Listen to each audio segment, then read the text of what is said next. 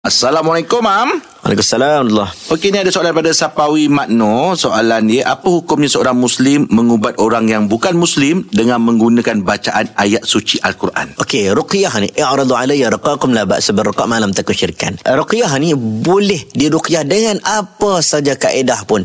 Sama ada Quran ataupun bukan Quran dalam bahasa Arab asalkan dia tidak mengandungi unsur-unsur syirik. Jadi, kita ruqyah non muslim hukumnya harus. Okey. Okay. Kita ruqyah orang Islam mm-hmm. haruslah mm-hmm. percaya Quran.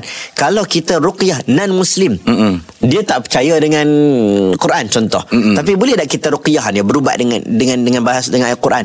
Ulama kata boleh tak menjadi kesalahan. Mm-hmm. Berdasarkan ada hadis-hadis Abu Sa'id Al-Khudri masuk satu kampung, kampung tersebut tak benarkan mereka tidur, akhirnya mm-hmm. ketua kampung itu kena binatang berbisa dan sahabat Nabi pergi baca Fatihah ruqyah dekat dia walaupun mm-hmm. dia bukan Islam. Jadi hukumnya haruslah. Terima kasih, Mam.